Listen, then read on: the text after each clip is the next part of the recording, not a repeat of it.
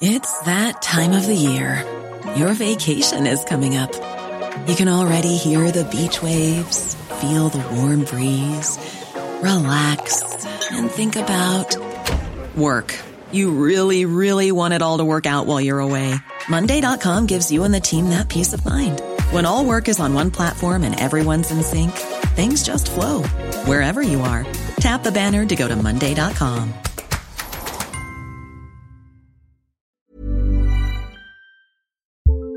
We are special breakfast people here at Pantsuit Politics, but not just when Beth and I are on the road. The truth is, I want something warm from the oven every Saturday morning and Sunday morning. It's just the truth. It makes it feel special, makes it feel exciting. I don't want to work at it.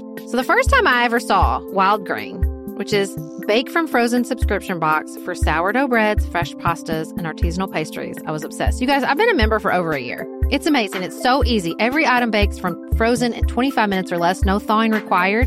You can fully customize your Wild Grain box. You can choose any combination of breads, pastas, pastries. You can even build a box of only breads, only pastas, or only pastries if you'd like.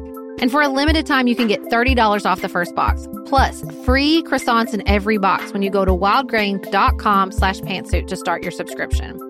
Sometimes I make one single croissant just for me because I want to feel special, and they're so good. You heard me. Free croissants in every box. And thirty dollars off your first box when you go to wildgrain.com slash pantsuit. That's wildgrain.com slash pantsuit. Or you can use promo code pantsuit at checkout.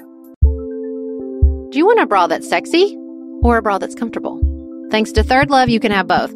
Third Love was started to take all the frustration, ick, and ugh out of bra shopping. That's why they make solutions for every bra problem, aka problems. Their bras make it easy to bring back perkiness you haven't seen since high school, get smoothing you know where, and have straps that actually stay put. Designed at their headquarters in San Francisco and made from premium materials, they put every style through hours of wear testing on real women, including themselves, before it's given the stamp of boob approval. Comfort and support are guaranteed. Plus, whether you're a double A cup or an H cup, their virtual fitting room will help you find your perfect fit fast. And they've even invented half cups. No more feeling stuck between two cup sizes that don't fit right. It's time to get your bra problems solved. Visit third love dot com and get fifteen percent off your order with code podcast fifteen.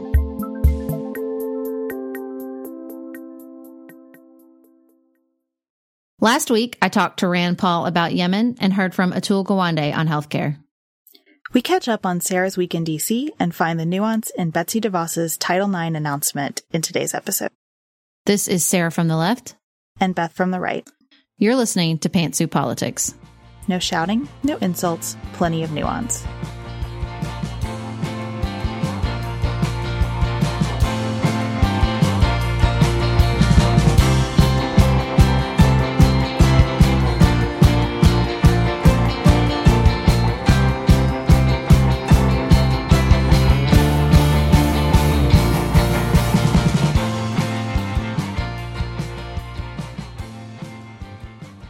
Welcome to another episode, everyone. Today, we are going to talk about Betsy DeVos's announcement on Title nine, some of the social media controversies of the week, and continue to extend our thoughts to those impacted by the hurricanes that are just relentless right now in our country. Then we'll catch up with Sarah on her whirlwind week in Washington, D C, spanning topics like Yemen and healthcare. And as always, we'll end with what's on our minds outside of politics. And we are still so close, like two hundred dollars and change to meeting our goal on Patreon. So if you would like to become a patron of Pantsuit Politics, go to patreon.com forward slash Pantsuit Politics.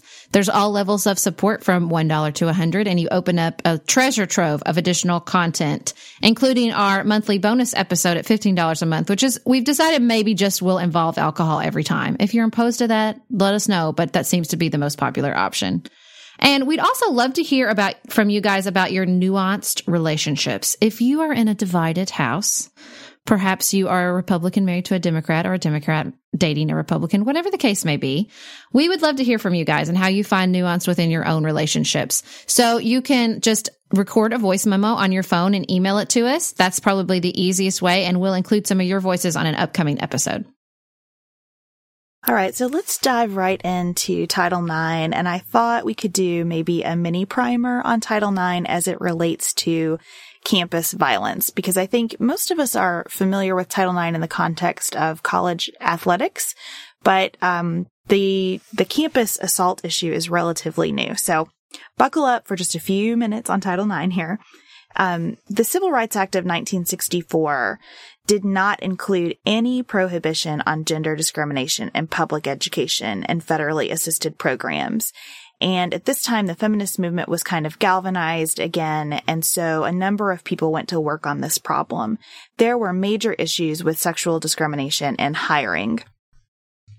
With pressure from the National Organization for Women, President Johnson issued some executive orders in the late nineteen sixties to try to deal with that sex discrimination issue in federal contractors. But universities continued to have huge disparities in hiring, pay, equity, and promotion. Three women, Bernice Sandler, Edith Green, and Patsy Mink, were instrumental in drafting the first iteration of Title nine, and they were really focused at the time on hiring and employment practices in federally financed institutions, especially universities. Senator Birch Bayh of Indiana introduced Title nine, and it was enacted as part of the Education Amendments of nineteen seventy-two, signed into law by one Richard Nixon, how about who that? directed the, uh, how about that, the Department of Health, Education, and Welfare to carry it out. The key provision was that no person in the United States shall, on the basis of sex, be excluded from participation in, be denied the benefits of, or be subjected to discrimination under any education program or activity receiving federal financial assistance. Birch Bayh had to really stay on the Department of Health, Education, and Welfare to get regulations put together because people realized that Title nine could seriously impact men's sports. And so it was contentious. It was hotly debated. It took three years to get any regulations on the book, but they were issued in June of nineteen seventy-five. In nineteen eighty, the Department of Health, Education, and Welfare was split, and Title nine enforcement responsibility was given to the Civil Rights Division of the new Department of Education. So that's why Betsy DeVos is a central figure here. So on the sexual assault front, in nineteen ninety-two, Congress required universities to issue written policies on preventing sexual assault and the procedures that had to be followed once an allegation of sexual assault was made. That was unrelated to Title nine, but I think it's important in sort of understanding the history here. Then President Clinton's administration took more steps on this. So agencies, whenever they put out new regulations, typically have a, a procedure called notice and comment. The public is notified that the agency is contemplating rulemaking or a potential rule, and there's this comment period for everyone to weigh in on it. President Clinton's administration went through that process, and through that process determined that the Department of Education has jurisdiction under Title nine to investigate the manner in which universities responded to allegations of sexual assault. In nineteen ninety-nine, the Supreme Court of the United States held that universities can be liable under Title nine for student-on-student sexual assault, which that's a that's a pretty big deal. The universities have to be deliberately indifferent to sexual harassment of which they have actual knowledge that is so severe, pervasive, and objectively offensive that it can be said to deprive the victims of access to educational opportunities or benefits provided by the school. So this is where the body of law starts to really change. Um, just as a side note, because Patsy Mink was so instrumental to Title nine, in October of two thousand two, President Bush signed a law renaming Title nine as the Patsy Takemoto Mink Edu- Equal Opportunity in Education Act. Okay, and this takes us to the Obama era. The Obama administration got pretty aggressive about Title nine. Um, in two thousand eleven, the administration issued what has become known as the Dear Colleague Letter. And the Dear Colleague Letter was issued without a public notice and comment period, and it gave the federal government authority to dictate specific procedures colleges must use to adjudicate sexual, sexual assault allegations. It said that universities should use the lowest standard of proof, which is preponderance of the evidence for you law school scholars.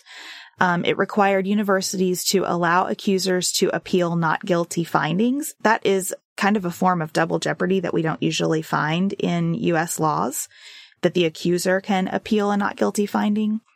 It provided for accelerated adjudication of these claims with a recommended limit of sixty days out, and it discouraged cross-examination of the accusers.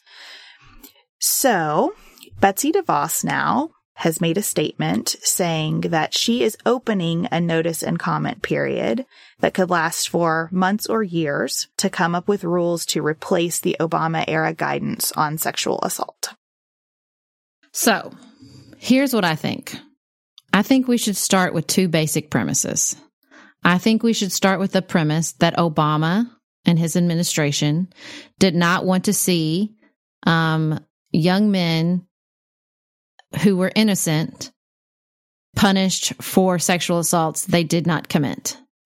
And I think we need to assume that Betsy DeVos and the her department do not want to see young men guilty of rape let off scot-free. So let's just start there, everybody. Let's just start with the basic premise that Obama's administration didn't want to see innocent people punished, and Trump's administration doesn't want to see guilty people go free. I think that we should start there. I think you're so right, and that that is such a helpful foundation for any conversation. Just assume good intent yeah, on every just, side.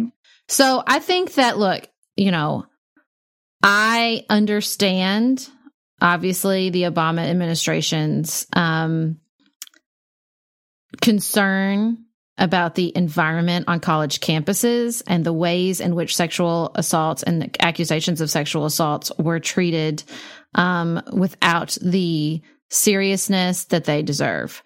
However, I mean, look, I was all ready to just sort of roll my eyes at Betsy DeVos being Betsy DeVos, but then the Washington Post editorial board, don't liberal rag, Washington Post came out and said, she's right. We need to look at this again. Perhaps there's, you know, it, there's a very, very, very large group of people um, on both sides of the aisle that think the Obama administration went too far. Now, I think that my my caveat with the Obama administration when you were reading those things is, you know, what we're talking about with the, it sounds bad when you say lowest standard of proof, double jeopardy, but this is not a court of law. This is the administration. This is a university's decision making about whether somebody stays in school or not, not whether somebody else goes, somebody goes to jail or not. I think that's why these issues are so difficult, because I find myself thinking, one, that it is so difficult for women or for anyone who has been victimized in this way to come forward, that you want to give people a broad choice of forum, right? And so someone who is not going to be comfortable going to police or making a criminal charge needs a place to go. You want students to feel safe in schools. So to be able to say, this happened to me and this person shouldn't be on our campus anymore makes sense. At the same time, you don't want universities becoming de facto court systems mm-hmm.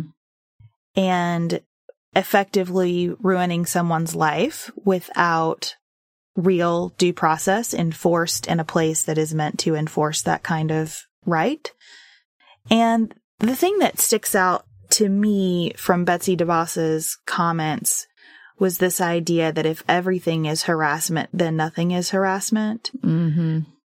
Because I think that a, a hugely complicated piece of this whole discussion is that there is a range of behavior, some of which is criminal and some of which is violative of the principles that a university would want to establish for conduct in its right. space, but not right. criminal. And we're trying to sort out all of this. And that's just, that's hard. And it's especially hard because in doing the very, very difficult work of trying to get complaints about harassment taken seriously in our society, we have enacted a whole host of laws and mores that completely end someone's life when they make a mistake in this area. Well, and I don't and- say make a mistake lightly, but it is it it can be life-ending to send a text message that you shouldn't have sent. Right. And well, it's and hard. Here's the, and here's the thing. I think that part of the problem with this conversation with regarding universities and sexual assault is that the other systems we have in place to deal with sexual assault are doing a shitty job. And so that's why we have to have these really difficult conversations on university campuses, because, you know, the crim- because people don't feel comfortable trusting the criminal justice system either. Right. And I think that's a huge problem. But look, you know, with regards to, I mean, I think part of the, the Betsy DeVos problem is like meeting with men's rights activists, which a huge population of the country is just going to roll their eyes at the mere mention of. But, you know, and I would have too, but I'll be honest. I watched that thirty for thirty documentary on those guys, the Duke lacrosse team, who were absolutely innocent and did not do it and got accused of all these terrible things. But what I really appreciated about that documentary, and I think they re- did a really good job of, that one of the guys who was accused at the end and has become an attorney and like helps with the Innocent Project, was basically like, you know, the message here is not that there's all these false accusations of sexual assault. That's not the problem. You know, the problem is in our criminal justice system that we don't, once you're accused of something, you're basically assumed guilty.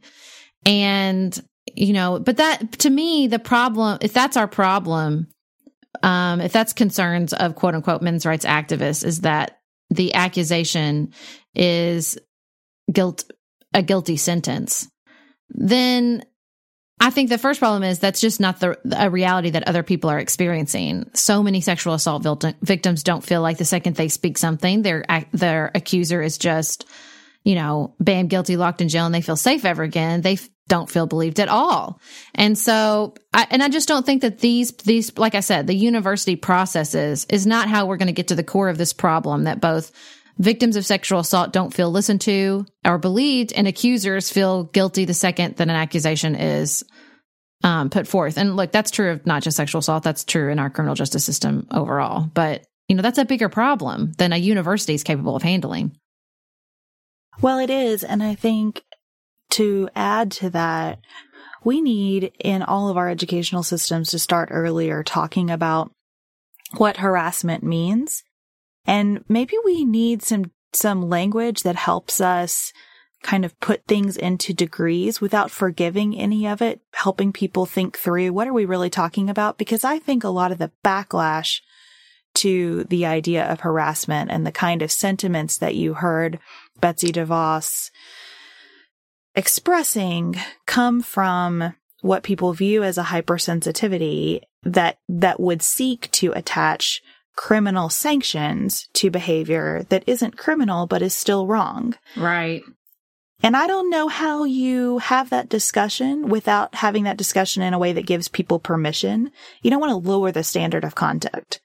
I think the other thing that I've been thinking about with this is, had this message been delivered by someone else yep. in a slightly different way, I think we would be viewing it differently. It yep. is a good thing to have a rulemaking process that is done with openness and transparency and opportunity for all the stakeholders to weigh in. It is a good thing to have certainty around how these things are being viewed and enforced. But then I don't want to say that in a way that gives short shrift to how closely connected the P R aspect of this administration is from substance, because in one way you could say, well, let's all realize that we've kind of made Betsy DeVos, or she's made herself in some ways, a caricature. So we're not taking her seriously. So we go to the most negative place with these comments. But this administration, one of its first acts for its Department of Education was to roll back the Obama administration's position that transgender students are protected with their gender identity by Title nine. Mm-hmm. And so it's not like you can just say, well, there's P R on one hand and substance on the other, because they're they're married up pretty tightly here. Well, and also you can't forget that we have a president who admitted to sexual assault on an open mic. So that's going to color any conversation about sexual assault, is the fact that he was so blatant and admitting to it in the Access Hollywood video. So, well, that's right. And the tone of this entire discussion matters a lot because, as you said, people don't have trust and confidence in our systems. And so mm-hmm. every message on this topic sends a very real message to people who have been victimized, both men and women who've been victimized, about what kind of reception they're going to get when they seek out help. Yep. Yep. So it's a tough one. When we were asked about this on Twitter, I said we needed a whole episode on it because it's complicated. I think it's really, really complicated. And I keep finding myself with the Trump administration in this position of agreeing with their purported reasoning for doing things. I do agree that the Obama administration did too much by executive order and exceeded its authority. But then the bizarre twist for me is that I almost always agree with the substance of what the Obama administration was trying to do, and disbelieve that the Trump administration has a real respect for the rule of law. And I always feel like there's something more nefarious going on. Mm-hmm.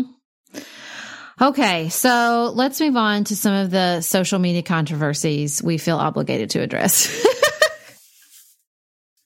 Well, can I just say how tired I am of reading people's reactions to the fact that Hillary Clinton wrote a book? She wrote a book. She was the first female candidate for president. It was the most bizarre election we've ever witnessed. She wrote a book about it. What'd you expect? Um, I can't. I'm just at the point now where I, I don't want to hear your opinion about her. She can do whatever the hell she wants. And she doesn't owe anything to anyone. That's my most passionate position about this, is Hillary Clinton doesn't owe you a sh- And so if she wants to write a book, if she wants to make expensive speeches, if she wants to blame everybody but herself, fine with me. She's earned it. And I thought that the, in a less, less emotional reaction and far more insightful, Ezra Klein wrote an amazing editorial about this and was like, look, you know, we, the question I think that we should be asking is not, you know, where did she screw up? Because the, the point is, like, Donald Trump won, ran a worse campaign than her. Donald Trump was less prepared.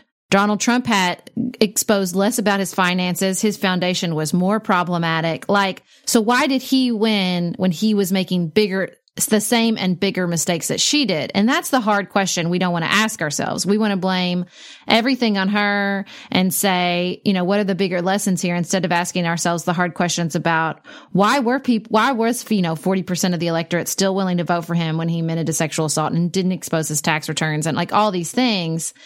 And, you know, she's just, I also thought, um, Lauren, oh, who's the girl from Teen Vogue? Lauren Duca. Yeah, she was so great. And I think Ezra Klein was making the same the same sort of point too, which she said, it's not that she didn't make mistakes. It's just the fact that people's visceral, visceral reaction to those mistakes and the the way in which they are still talking about those mistakes is because she's a woman. You know, like, uh, I just, I can't. It's the conversation surrounding this book is really, really making me mad. I'm just going to be honest.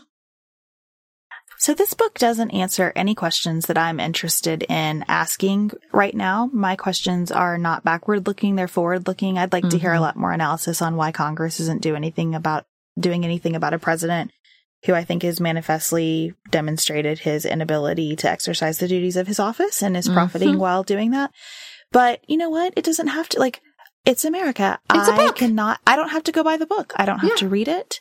Yes. If I change my mind on that someday, I can. I don't have to engage. This just falls squarely to me in the category of, if this is not your thing, you Fine. don't have to discuss it. You don't have to give it life and oxygen. Yes. Know? And I just feel like with her in particular, just, you know, I feel like Hillary Clinton is like the, the, manifestation of how every pregnant woman gets treated. It's like she's community property, and she's yeah, not. That's true. She is not community property. She is a human being who made choices that you might not have made, but she has given a lot of her life and lived a, and taken her hits in public service and in the public eye. And I just wish people would acknowledge that and stop treating her like she, um, Like we, like she owes us something. Like it just, mm. well, she is, she does not exist to be your hero or your punching bag. Yes. And that's just where it is. You don't have to pick one of those extremes on her. Ugh. Sorry. So that noise that you just made is exactly how I feel as well in response to people trying to decide why we have hurricanes related I mean, to politics. I must be on a different Twitter because all I've seen is like, I, the only comments I've seen from this on sort of the left is this idea of like, boy, they really wouldn't like it if we blame these on Jesus like they always blame our natural disasters. That's the only comment I've seen. Are people actually implying that this is because of politics, or are people just dismissively being sarcastic? Look, I have seen from from all of our natural disasters over the past few years, like right now I am reading a lot of this is God's punishment for us having elected Donald Trump. Just mm. like I read that Hurricane Sandy was God's punishment for other things. Look, the, I just, can we just not do any of that? Let's can I tell you a very funny story? So when I was in political theory, like my senior political theory class, I will never forget our professor, Doctor Fryman, was talking. He, he had a letter to the editor in which this woman basically said, um, this, it was a tornado. This tornado is punishment because this state has the highest Uh, rate of abortion or something along those lines. And he's basically like, okay, so what's the problem with this reasoning? And we're all like, but you're like in a class, so you're trying to not, and just, and so you can't just be like, because it's stupid and not true. You have to have like, you know, a well thought out logical explanation for why that's ludicrous.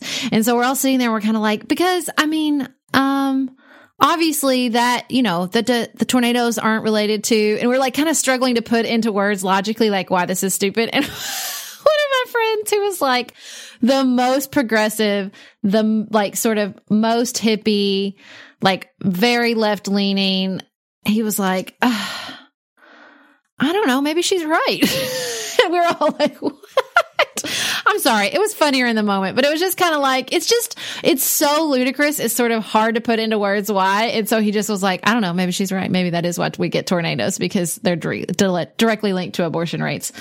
You know, I don't even know what to say to people. I mean, it's just so absurd. What do you think about the conversation around climate change related to the two hurricanes? Um, I think that it is important to have. It's a very difficult conversation to have, because you don't want to like look at these people who have lost their homes and say, told you climate change was real, because that's a real dick move. But I mean, they're bigger because the water's warmer, and that's like fuel to a hurricane. I mean, I'm not a climate scientist, but I understand the basic science of hurricanes, and the warmer the temperature in the water gets, the bigger they're going to get. And so, you know, I don't think, look, and I don't think that this is news to anybody who lives in Florida. Like, I don't think you see, um, huge climate denial um, organizations coming from Florida. I just, I think they get it. They're not, you know, they get it. They live there. And I think that you, you, it's, you don't want to be the gross person who's, like I said, exploiting a natural disaster to make a political point. But at the same time, we have to face this reality. We just have to. I agree with that. I've been watching some of that conversation, and I really appreciated this tweet from Tom Nichols where he said, it's so hard to talk about the climate because suddenly you see religion from all sides. Mm. Like it is an, it is a vehicle for such intense feeling. And the truth is, we need to sit down and have a conversation that goes like this. We're going to have more of this. What are we going to do about it? Yeah. And I just don't think we need to bring all of our baggage to that discussion, because this is very present right now and dangerous. And I, and like I said at the beginning of the show, relentless. We, yeah. Like we need a, we need to have a strategy here. Right. Okay. So the social media also went a little crazy about President Trump spending time with Nancy Pelosi and Chuck Schumer. I have one thing to say about this, and I'm interested in your perspective. I think the government needs to be funded, the debt ceiling needs to be raised, and hurricane relief needs to be provided. I think three months is pathetic. I'm glad people are working together. And can we not discuss whether Trump is pivoting? This is just a thing that happened. It's one thing that happened. Tomorrow something else will happen. And I don't think we need to make more of it than it is. I was ready to just sort of brush it off as a one-off, an incredibly entertaining and satisfying one-off for me personally, but a one-off, until I was listening to um, The Daily, and they talked, well, and I read a couple, a lot of coverage about this where they, they were basically like, he really loved the reaction he got. He really loved the press he got. And as we all know, that is an incredibly motivating factor for our president. And so there is a part of me that's like, dude, like, if you want to be liked and you want to see this, you don't want the, it to keep going like it's going, let's do this more often. Now, do I think that will happen? I mean, I don't know. But It would be nice. It would be nice if he said, okay, it's time to just, we're going to get things done and we're going to make deals however we can. And if I have to side with them, sometimes I'm going to side with them. But the problem is, you know, like the numbers still aren't there for him. So on that side either, I think that he, um, I think the, the, probably the truest thing I read about the whole thing is that, you know, Schumer and him are New Yorkers. He knows how to relate to him. He likes him. He's liked him for a long time. And, um, I'll tell you what, keep doing what you're doing, Chuck Schumer, on all the levels, but particularly this one. I, I thought it was, the three months was, it's not long enough, but it sure is a great deal for Democrats.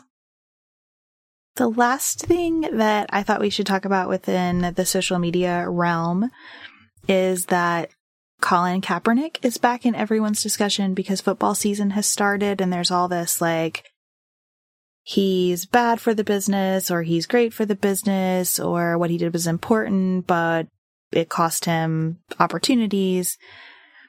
Oh my goodness, everybody. Okay. First think, of all, what's bad for football is that it's terrible for the people playing it and it's yes. barbaric. It's a barbaric sport. So that's the first problem for football. Not call it cat. He's not hurting anybody's business. What's hurting your business is all this coverage on concussions, but nice try. Well, and also you have people who have been abusive to spouses. Yep. Involved in all kinds of actual felony behavior. And this person who peacefully prote- protested is bad for your business. Like, that's disgusting. Yeah, seriously. Keep walking. And I think but that I thought I also think Colin Kaepernick's going to be fine. You know what I mean? Like, I do. I believe wholeheartedly that this has cost him. Um, but he seems like a thoughtful, considerate guy who made that choice knowingly. And sometimes there's more important things than um, maximum success you can reach in your career. And values are one of those things.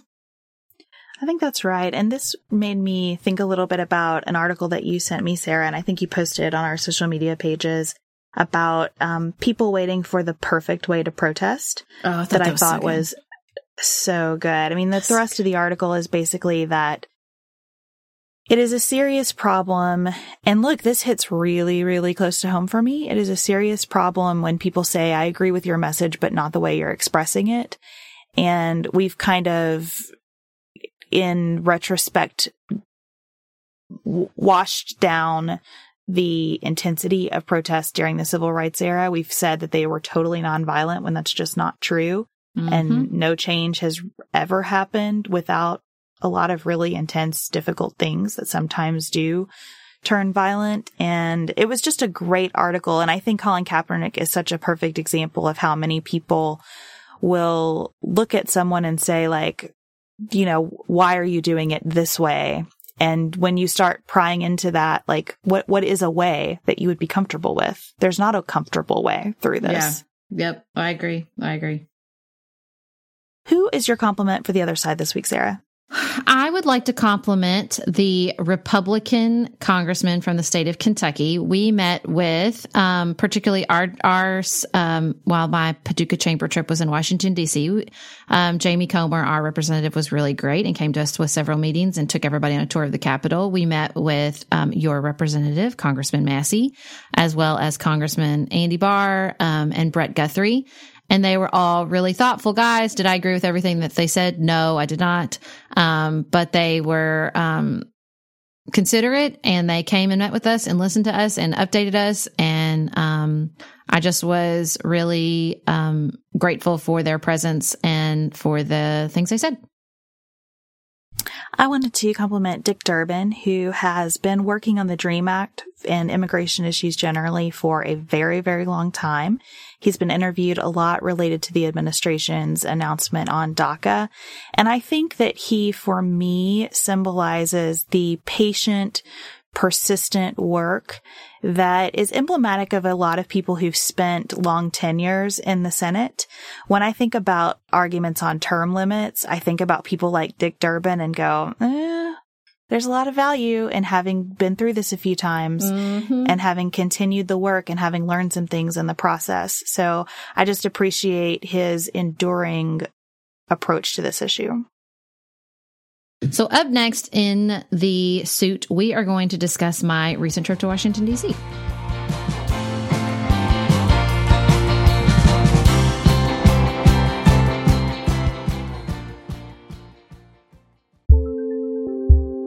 just finished A Court of Thorns and Roses and craving another fantasy world to devour?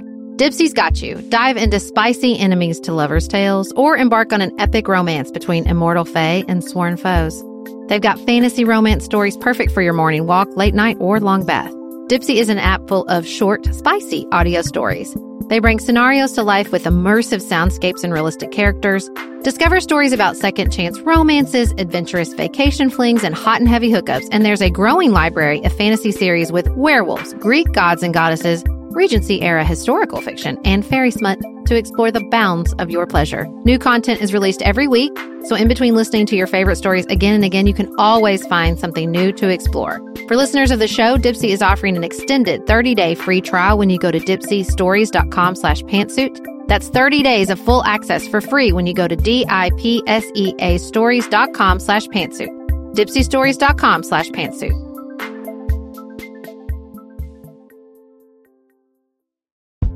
If you're looking for a very quick salon quality, but not salon priced manicure, Olive and June has you covered. We've talked about Olive and June's Mani system before. It has everything that you need for a professional manicure in one box. Salon grade tools, your choice of six polishes. Those polishes are going to last you for seven days or more. The cost breaks down to about two dollars a manicure. Olive and June also has press-ons if you want. What I love though, is that Olive and June each season is coming out with new colors, and I just got a set of spring and summer colors in quick dry polish. And they say this dries in about a minute. It seemed dry to me in about thirty seconds. It was not kidding about being quick dry. I also love the light colors in this set. There is a huge range. My favorite one is called Kitten. It's like a pinkish gray.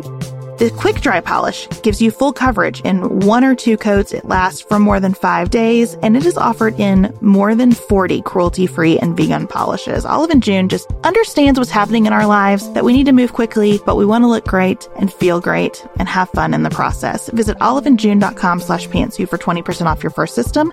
That's O-L-I-V-E-A-N-D-J-U-N-E dot com slash P-A-N-T-S-U-I-T for twenty percent off your first Mani system.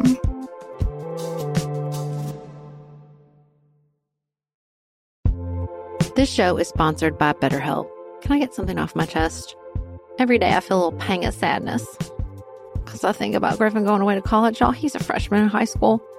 This is not healthy or normal. This is why I have it on my list of things to talk to my therapist about. We all carry around these things, big and small. When we keep them bottled up, it can start to affect us. Therapy is a safe space to get these things off your chest and to figure out how to work through whatever's weighing you down. If you're thinking about starting therapy, give BetterHelp a try. It's entirely online, designed to be convenient, flexible, and suited to your schedule. Just fill out a brief questionnaire to get matched with a licensed therapist and switch therapists anytime for no additional charge. You gotta get it off your chest. And you can get it off your chest with BetterHelp. Visit betterhelp.com slash pantsuit today to get ten percent off your first month. That's BetterHelp, H E L P. dot com slash pantsuit.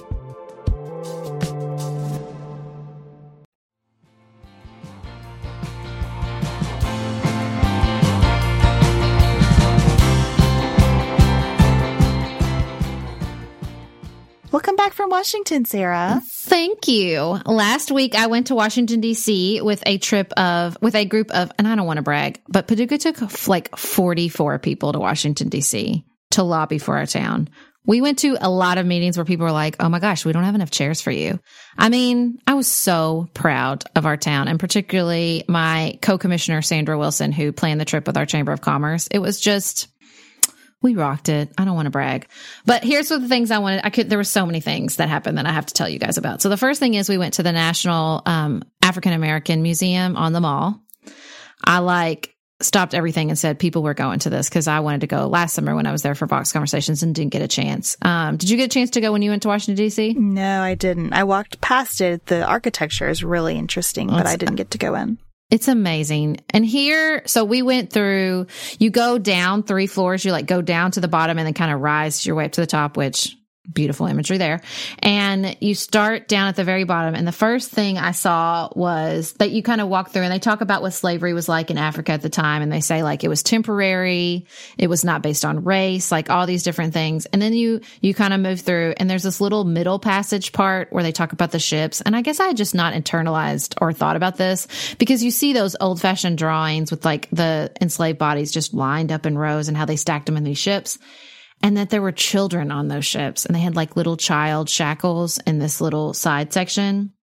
And I told my husband I started crying at the child shackles and I did not stop crying until we got to Oprah's dress on the third floor.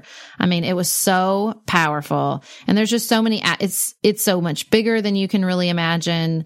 And they do such a good job of like showing you how slavery grew so rapidly during the colonial period. And then what happened after they ended the transatlantic slave period. Um, a couple of court decisions in which they really started to put into the law the race aspect of slavery. And um, you go through, they do a really good job of putting together Reconstruction. There's this really powerful part that really struck me. You walk out into this sort of open section and there's a statue of Thomas Jefferson. And then it says the paradox of um, liberty, I think. And I can't remember. I just remember the word paradox really big. And there's stones behind him with the name of the enslaved people that were at Monticello.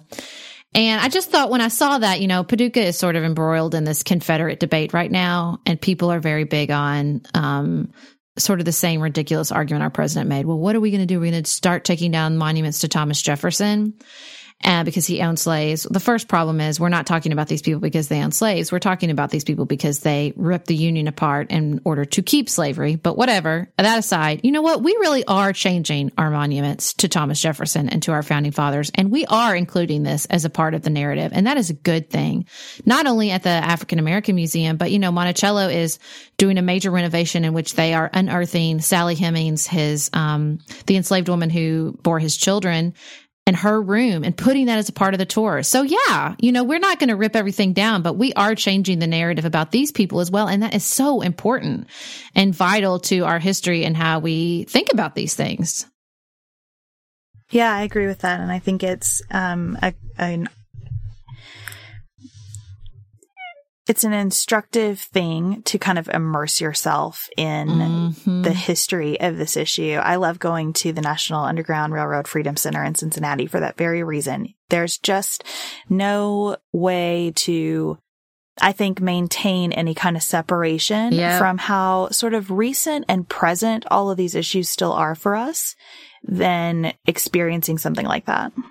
So it was really, really powerful. And you, in the part about Reconstruction and Jim Crow, and there were just so many of those sort of very violent episodes beyond the really famous ones we know, um, like Emmett Till's murder and all these things that it just, they just shock you, and they probably shouldn't, but they do. And, um, It was just, it was very powerful, and I highly recommend everyone take a trip. So we did that the first day. We didn't have much um, downtime the rest of the time because we had like all these crazy meetings. So we met with all the Congress people. We met with the National Endowment of Arts, which has been a really amazing force in Paducah. We've gotten several Our Town grants to expand our artist community, which is really a fuel for our economy. It's not just about Elmo and people who paint. Like it literally, it helps our town's economy in big, big, impactful ways. So we met with them, and the can I can I stop you for a second though, please, and say that like I am for Elmo, and I don't ever want to be dismissive of Sesame Street and the impact that Sesame Street has in the world, which I think is enormous, and it's I so think true. Completely underappreciated and mocked in ways that just make me crazy. When you start to learn about how few words children in impoverished households hear compared to children in higher income level households, mm-hmm. you realize that Elmo is doing the work to try to improve our society. So it's true. Sorry, I just had to interject a little plug. No, that's for Elmo. True. I don't want to be dismissive of Elmo. Everybody, I mean, look, Sesame Street is powerful, and it's based on real child development science, and it's amazing, and it's been around for so long. It's an institution that deserves our funding. But, it, you know, that debate becomes only about Elmo, and the N E A passes out hundreds of thousands of dollars in grants to towns just like mine. They just gave a huge grant to our Market House Theater to expand their education and to go into – not only are they redoing historic buildings in our town, but they're expanding educational opportunities. They're doing similar work to what Elmo does, right? They are helping kids, and they're using arts to empower a total new generation. It's just amazing.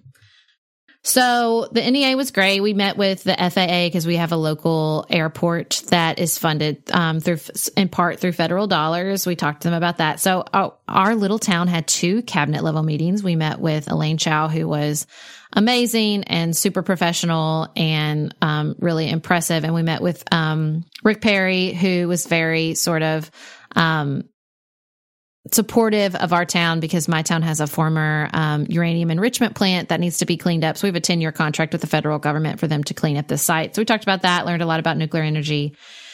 Um, the really interesting couple conversations that I couldn't wait, wait to share with you guys as far as who we met with. Um, John Yarmuth, who is the representative in Kentucky from Louisville and the only Democrat in the caucus, Kentucky's caucus, um, was met with us and was really interesting. He was just talking about how, like, we like each other. Um, I get a lot when Rand Paul, when the shooting happened, I called him and I said, hey, people need to know that you and I like each other. Like, that's important. He's like, they don't, people think that we hate each other and we fight all the time, and we don't. And he was talking about that day, um, Thomas Massey, your representative, had voted against the funding for Hurricane Harvey because of his um, passionate beliefs about the p- federal budget that I disagree with. That's okay. And he said, you know, I like Thomas, and I didn't want to attack him, so I just said, I'm glad he did, his side didn't win. And they put in the Courier Journal, wrote, like, Yarmuth puts out a statement attacking Massey, and he's like, I didn't do that. I didn't put out a statement. I just responded to their question. And then Thomas Massey, like, comes into the room, and he's like, I was just telling them, Thomas, that I did not put out a statement attacking you. And it was just, like, a really great moment to see this sort of bipartisan, like, this is not what it's about. But he said, you know, the other day a person came up to me and said, hey, we, we pay you, we, we send you guys there to do work, not to fight. And he goes, you know, with, with due respect, you don't, you don't send us there to work. You send us there to protect your hardline ideology. That's what you all want. Mm. And that's what you're getting. And I thought, you know, John Yarmuth is a very smart guy and a very thoughtful guy. And I thought, he's right. He's right. If we want to elect people to get things done, then we can't vote for people who only agree with us one hundred percent on, and, you know, check every single box, which is what we talk a lot about on the show. And leads me to my next point, which is we saw, um, Rand Paul. Well, wait, before I move on, what did you think? What do you think about him saying that? I think John Yarmuth absolutely walks the walk on that. Everything mm-hmm. I know about him, I have tremendous respect for him. Um, I think that we, I was thinking, it's funny that you brought this up, because I was thinking this morning about, we're recording this on September eleventh. This will come out on September twelfth. I always think about that time period and how for these brief moments, we really came together as Americans. And then I'm thinking about the hurricanes, and I was trying to come up with, like, what's a thing besides donating money, which we've done and think is very important and will continue to do. What is the thing to be done right now to try to recapture that kind of American spirit? And the main thing I could think of is, like, can we just stop taking the bait? Mm-hmm. Can we start looking at that headline that says he put out a statement attacking Thomas Massey and thinking, no, I'm going to read what he said and decide for myself if that happened or not. Yeah. The A P had a headline that we had some discussion about on Twitter this weekend about shelters in Miami detaining homeless people against their will from going back out into the hurricane. And someone asked what I thought about that. I think it was a D D. And I said, listen, I think I come down on the side of asking people to stay in place, because we don't want to put our first responders at more risk than we have to trying to save people's lives when we know something like this is happening.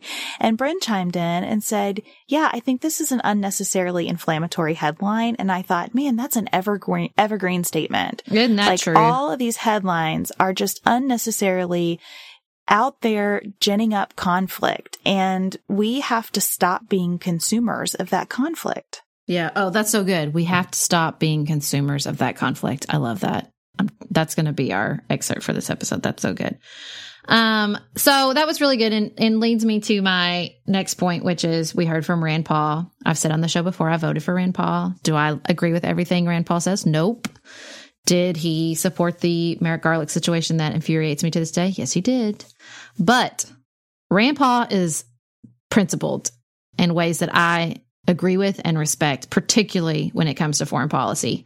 So I got we got a chance to ask him questions. I, and I told Beth this later. He's going to start catching on that there's always this like redheaded girl asking him foreign policy questions at Paducah events. I don't know how long, but he's got to figure it out, because I asked him when he came to Paducah the other day, I think about Syria. So I said, you know, the New York Times piece about Yemen had recently come out, and we talked about it on our social media channels. And I said, you know, I want to say thank you for your stand on this, because he has consistently said we should not be giving Saudi Arabia these weapons to use against the people in Yemen. And he basically said, I said, you know, it's, it's fiscally irresponsible and it's morally reprehensible. And uh, I just wondered if there's, if you had any further thoughts or updates on the situation. And he said, he's trying to put a vote to revoke the, um, war powers that were given after nine eleven, which was, again, we're recording this on nine eleven, sixteen years ago. Why we're still fighting wars under that same authorization is insane. And he's like, you know, that is a good first step. And he's like, look, you know, the in Yemen, he's like, people are going to say it's Saudi Arabia. Well, we're funding Saudi Arabia and we're giving Saudi Arabia the weapons, some of them. And he's like, and people are going to say we're killing bad guys. He's like, but I have to wonder, when we're taking out funeral processions, when we're killing women and children, um, are we creating more terrorists than we're killing? And I think that is so true. And I think it is a hard, complicated thing to think through. Do we have to let, not let bad guys go, but like there are some bad guys that we have to weigh carefully. What are we risking to take them out? You know, like what are we putting at risk? What are we creating? And I just really so appreciate his leadership on this and his thoughtfulness on um, these issues. And yeah, I was a, every time I have an interaction with him like that, I leave more confirmed in that my vote for him was the right choice. Yeah, I have a Rand Paul sign in my garage, and I do not agree with him on every issue. I find him enormously frustrating on some issues. Yep. But I, this goes back to our discussion about whether we hire or buy our legislators. And Rand Paul is someone that I want to hire because mm-hmm. he brings a different voice. He brings a real commitment to issues that do not make headlines, that other people don't give enough voice to. And I think that he is just a critical voice in the United States Senate, and continue to be happy that I voted for him, even where I vehemently disagree with him on other topics. Well, I call his office like a lot. Like me and my secretary are like such good friends. And I, during the healthcare debate, I was like, look, I know he's voting against this, not for reasons I want him to vote against this, but I don't care. Like, I mean, I think that's part of that, that what we can do is realize like sometimes people are going to make votes we agree with for reasons we don't. And that's okay in a democracy. Not only okay, but maybe essential to get things done. Um, I think smart politicians understand that, uh, you know, if, as long as we align on the purpose and the, you know, then we can disagree on the reasoning. But, you know, if we have this idea of like, you know, we can't ever think that anyone and our government can contribute something worthwhile if they came down on the wrong side of Merrick Garland, then we're not going to get anywhere. We're just not. Well, I think that we have to start looking at our politicians maybe more like baseball players. Like, we don't expect anybody to bat a thousand except our politicians. Yeah. And they're people with a complex experience, with complex constituencies supporting them, with a huge diversity of folks in any district to represent. And I just think we're asking too much. Yeah. Yeah. I think so. I think so. And that's what I sort of left with. You know, I was so proud of my town, and I was very, you know, you get up there and you just remember, and I never forgot this because I worked up there, but like they, it's like John Yarmuth says, they get along, they're thoughtful, smart, considerate people trying to do the best they can. Do we agree on everything? No, but it's a democracy. And if you're waiting for a country where everybody aligns with you one hundred percent politically, then you are going to be waiting a very long time. So I, you know, I was very encouraged by my trip. It was a wonderful, um, the meetings we had, and I felt so proud of my town. And I think that we got a lot of, um, important things accomplished and advocated for and made our voices heard, which is always a great experience in a democracy to go up there and make your voice heard. So Yay. And you got to ask Atul Gawande a question. So, okay, my husband was like, don't hug his neck when you meet him. And I did not make any promises because I just, we all know how much I love this man. I really love this man. So, okay, I got the ticket a while ago. And the funny part was, so I get up there, I'm late because I'd been on the Capitol Hill. I wait in line with these nice ladies who share their umbrella with me. And I get in, and because I'm by myself, I like, it's all full. Everybody's going up to the balcony. And I like walk in, I'm like, are there any seats? And I'm, she's like, yeah, if you could ask somebody to scoot over, because it's like an old synagogue and there's pews. And then I walk and there's like no space. And then somebody says, oh, wait, there's one right up there. Second row. I was in the second row. I was literally next to the microphone. Went for when they asked questions. So that was the first amazing part. He was beautiful and perfect and wonderful, as always. So thoughtful, saying amazing things. The most amazing thing, because, you know, I've read Being Mortal, and if you haven't, you should. Um, and the things he shared about the book were spot on and were really interesting, but I'd heard a lot of it before. And so, but then she said that he recently had written an article in a journal for surgeons, um, really directed at that audience about the opioid crisis, which is something he has not written about previously. So I thought it was very interesting.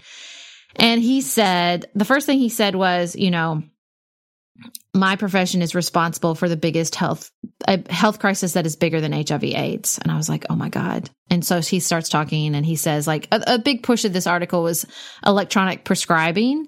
Um, he said that if you give somebody a seven day after a major like cancer surgery, sort of the stuff he does, it's very painful to recover from. If you give them a seven day supply of opioids, a year later, eighty percent of them are still taking the opioids, eighty.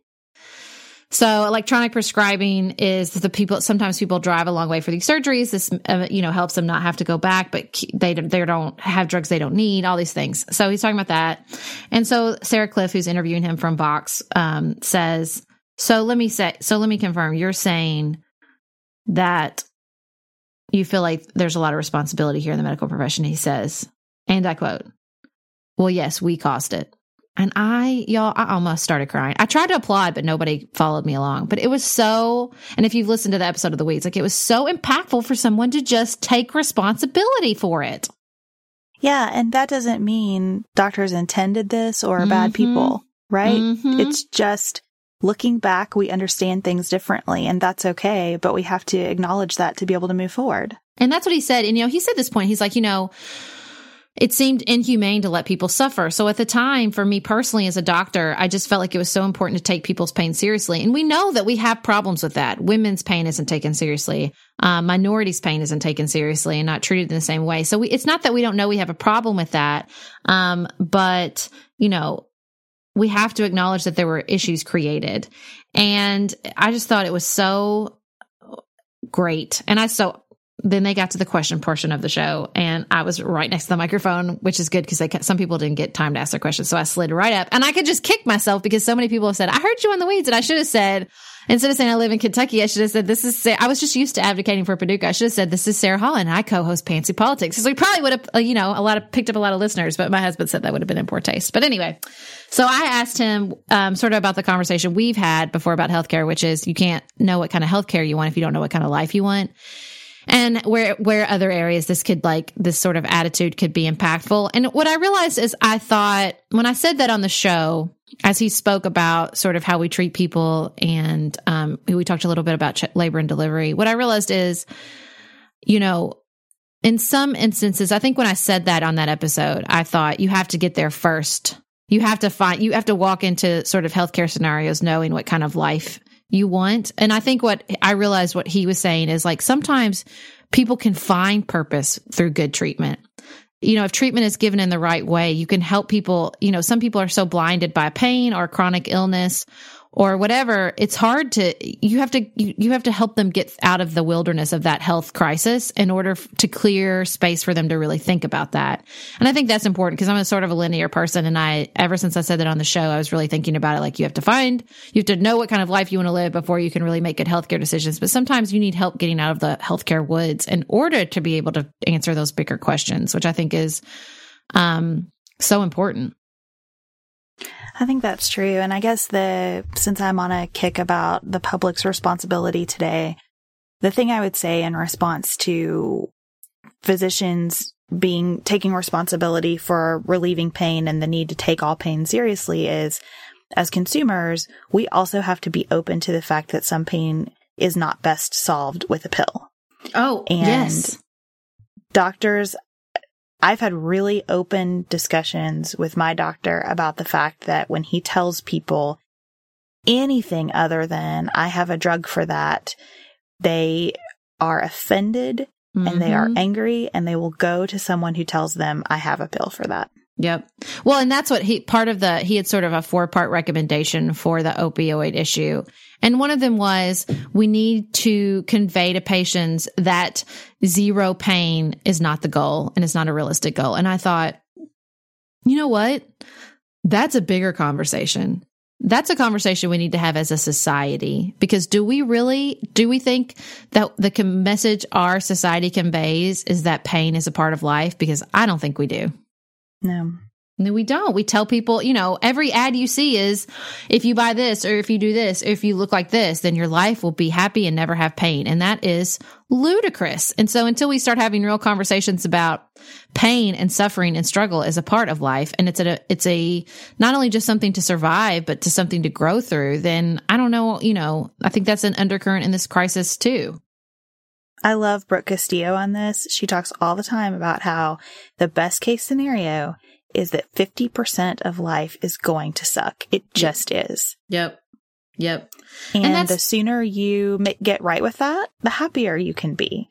And also, happiness is not a permanent state, right? Mm-hmm. We are meant to have the plethora of human experience. Well, and that, you know, one of my new favorite quotes is life is not happening to you. It is happening for you. Mm-hmm. And so when suffering or when pain or when a healthcare crisis arises, instead of, and I'm guilty of this, and, uh, instead of thinking this is happening to me, it's like, you know, I tell this story a lot when, um, I, when Nicholas and I, I lost a pregnancy at twenty weeks and my husband looked at me at one point and said, this is not happening to you. It's just happening. And that's just, it's hard. I mean, it's hard, but it is so important. And if you can get in that space, it just, it seems like it's going to make you feel m- more powerless, but it doesn't. It makes you feel um, less sort of tossed by the, the storm of fate and destiny.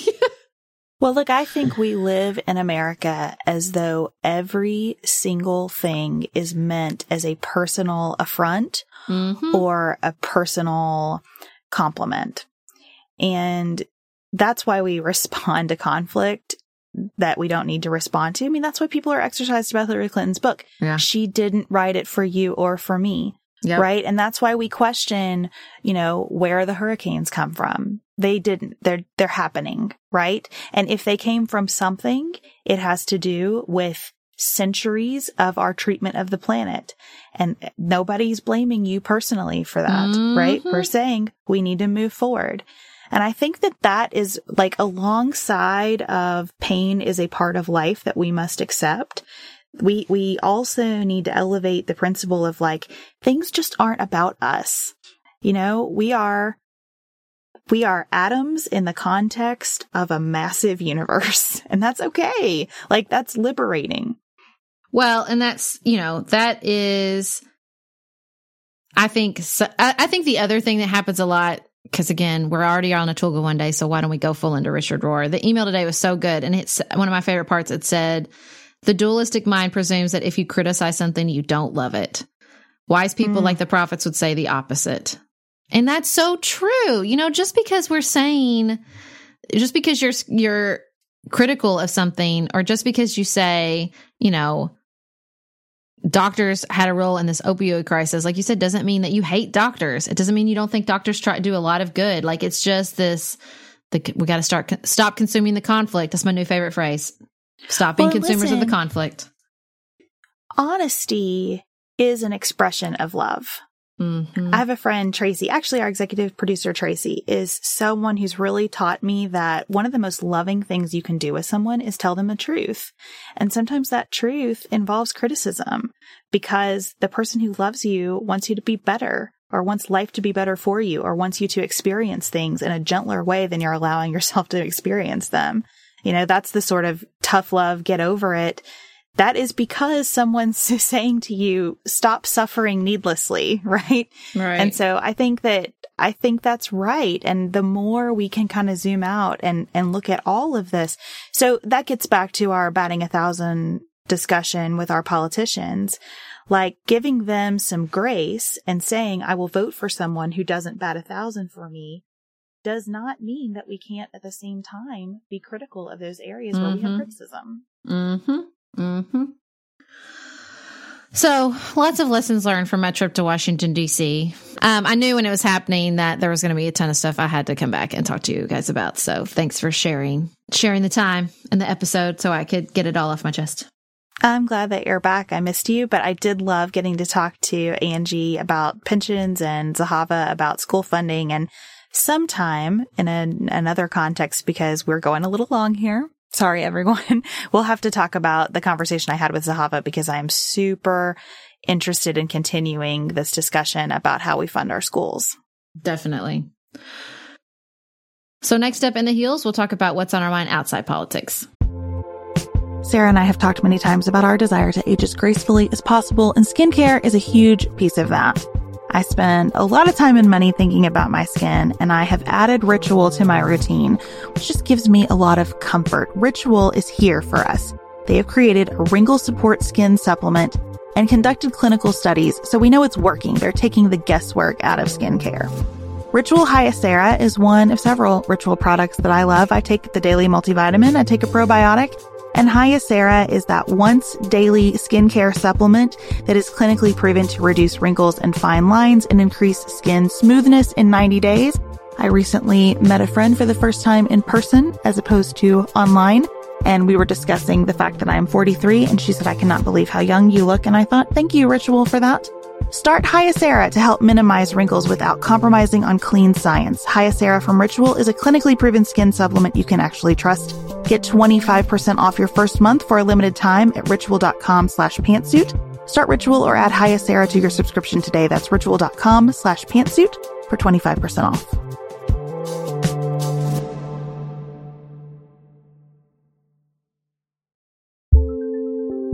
There's not much worse than a dry and itchy scalp. Also, when you get your hair colored and then it does not last as long as you and your stylist discussed, it could be that unfiltered, mineral-filled water is the culprit. Hard water is a leading cause of damaged hair and dry, irritated skin, and about eighty-five percent of the United States uses hard water, filled with dissolved minerals and added chlorine. That's where Canopy's new filtered shower head comes in. Canopy, known for their beauty hacks and reimagined humidifier, has revolutionized the filtered shower head. Dermatologists recommended this unique three-stage filtration system greatly reduces contaminants and odors in your shower water, leaving you with healthy hair and glowing skin. Best of all, the Canopy filtered shower head is hassle-free. Installation is a breeze, and its unique quick-release filter replacement feature allows for seamless filter replacement unlike any others on the market. Go to get canopy dot co to save twenty-five dollars on your Canopy filtered shower head purchase today with Canopy's hassle-free filter subscription. Even better, our listeners can use code PANTSUIT at checkout to save an additional ten percent off your Canopy purchase. Hurry, your hair and skin will thank you.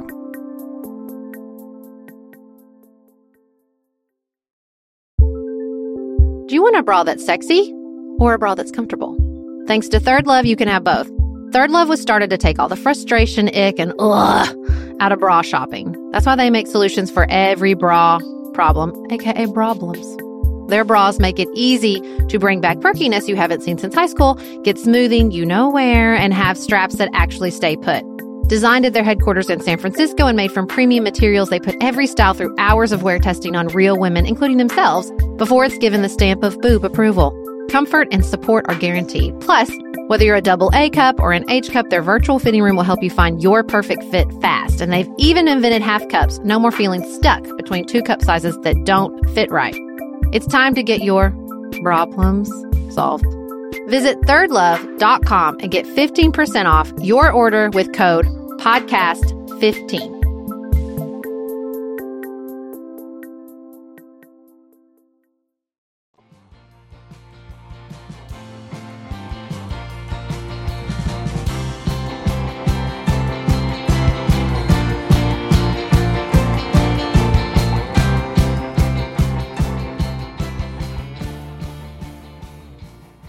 What's on your mind this week, Beth?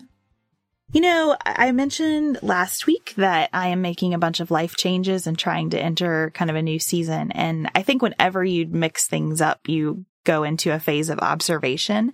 One of the things that I have noticed so clearly that I've been dying to talk about with you is that my children are tired and my children just want to be at home in their pajamas playing with their toys. Mm-hmm. And it's become so clear to me as I've made made these changes that, like, my favorite day now is Saturday because I am not trying to come up with something fun for them to do. Like, they just want to be here, yep, at home with their stuff, doing what they want to do. And it just, it's, it's been like the most, I'm not articulating it well.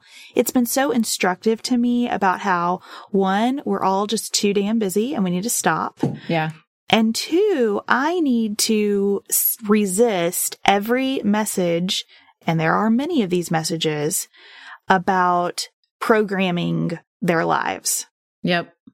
Yeah, I don't look. So I have a third grader who does not participate in any after school activities besides Cub Scouts, which is once every two weeks. Um, the first grader just signed up for Cub Scouts. He doesn't do anything else. We do not play sports in my family.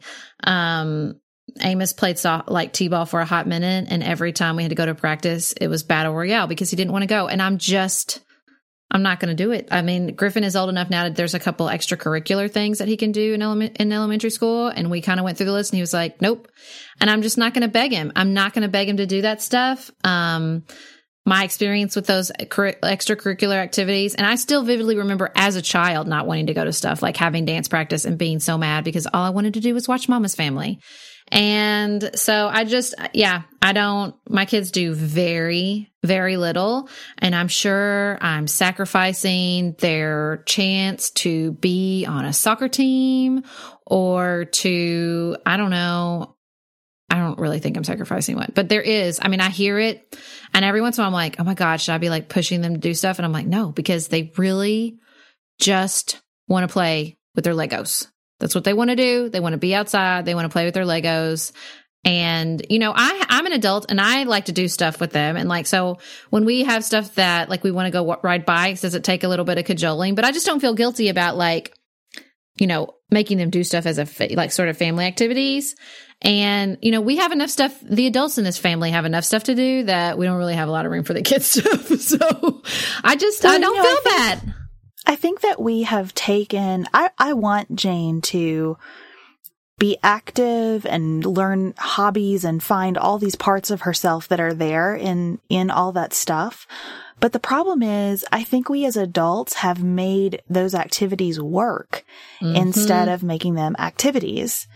And because we've turned them into work instead of allowing them to be play, of course our kids are tired and they don't want yeah. to do that stuff. Well, and it's really interesting in the sports part of that is I read a really interesting article one time that said basically like the reason kids from like South America are way better at baseball and kids from inner cities are way better at basketball is because they get to play uh, without adult supervision. So they innovate inside the game because they're not being forced to practice and do certain strategies and, you know, just sort of rote. It's like saying someone, asking someone to solve a problem through rote memorization versus asking someone to solve a problem by problem solving, you know, like it's just a very different experience with inside the game, which I always thought was so interesting. But let me tell you another thing that I heard recently while we're on this, why I personally am on this kid sport thing.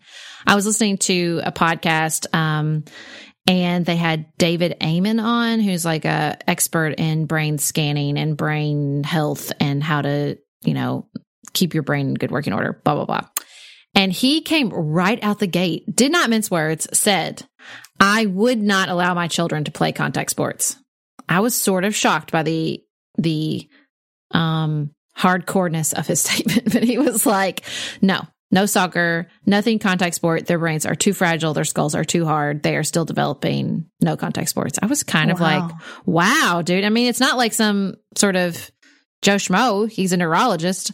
So it was very, it was very interesting. Further confirmed my not feeling bad about my kid. I mean, Griffin doesn't want to play sports. Amos says he does, but then he never wants to actually go to the, to any of the practices. So yeah, I mean, listen, I had three kids so they could play with each other. Why I got to take them somewhere else?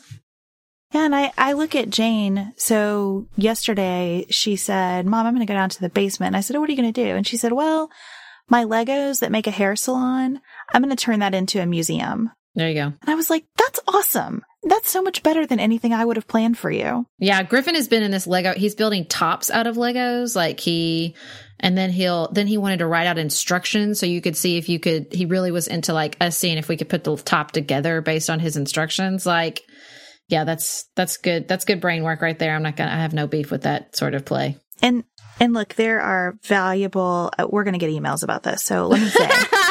No disrespect. Like being on a team is hugely valuable. Yeah. Showing a commitment to that team, the discipline of sports. There are so many wonderful things. My observation, and I think it's related obviously to where I am in my life, is that we in America, I think, have such an obsession with work mm-hmm. that we are transmitting all the way down to our kids. And if I want my children to feel differently about work than I do and have a healthier perspective on work than I have, I need to pay more attention to them right now. That's the lesson for me. Well, and I have a general rule in parenting, which is I don't pay money to fight with my kids. And every time I f- pay money for an activity, I just end up fighting with my kids about taking them. So I'm going to mm-hmm. keep my money and not fight. That's my general strategy. So what's on your mind? Have you had time to think about anything besides politics? I mean, not really. I'm still on my hunt for the house. It's still frustrating. I just feel like I need some a little more space to live my best life, but that is okay. I'm trying to remember this, though, when we were talking about this, I'm just, again, really need to repeat to myself that this is happening for me, not to me. Um, and it's just a real estate thing, which I know is stressful, but at the same time, you know, everybody's alive and intact. So perspective. Um, And I think I listened to this really interesting podcast on Rob Bell with Pete Rollins, which is a really good series. And he was talking about object love and the object desire. And so a lot of times we get confused with what we love, but really like the process, the desire of what we really love is the desire, not the actual object. And there is a part of me that acknowledges like that hunting for a house is very enjoyable to me. And I like looking at houses and thinking through how the space would work. And so, um, to take enjoyment of that right now in my life, because hopefully when I buy this house, I'm not going to do that again for a very long time, and give myself a little bit of, just a little bit of space. Also, Brent suggested that I do, let's, in fact, let's poll the crowd. Who would like me to start posting the houses I'm looking at on Patreon as a Paducah House Hunters Sarah Holland version? If you would like that. Ooh, that's a super fun idea. Can I vote? I want you to do that. Okay. I will try to start doing that. I will try to post the houses that we're looking at on Patreon so people can follow along with uh, Pantsuit House Hunters Pantsuit Politics Edition. I love it. Well, thank you all for joining us for a kind of random episode of Pantsuit Politics, but that's sometimes what we do best, I think. Yeah, seriously. We really appreciate all of your reviews on the Apple Podcast player. We would love to get to a thousand reviews soon. We are in the high eight hundreds now, so it seems doable. Even if you've left a review before, if you have further thoughts, we would love for you to go back and give us some love there. It really helps us find new Pantsuit Politics listeners. We want to thank Nicholas, Tracy, Leslie, and Sabrina, our Our executive producers, and all of our patrons. Without you, we could not do this. Please follow us on social media, Pantsuit Politics on Twitter. No, Pantsuit Politics on Facebook and Instagram, Pantsuit Politic with no S on Twitter. And until Friday's episode, keep it nuanced, y'all.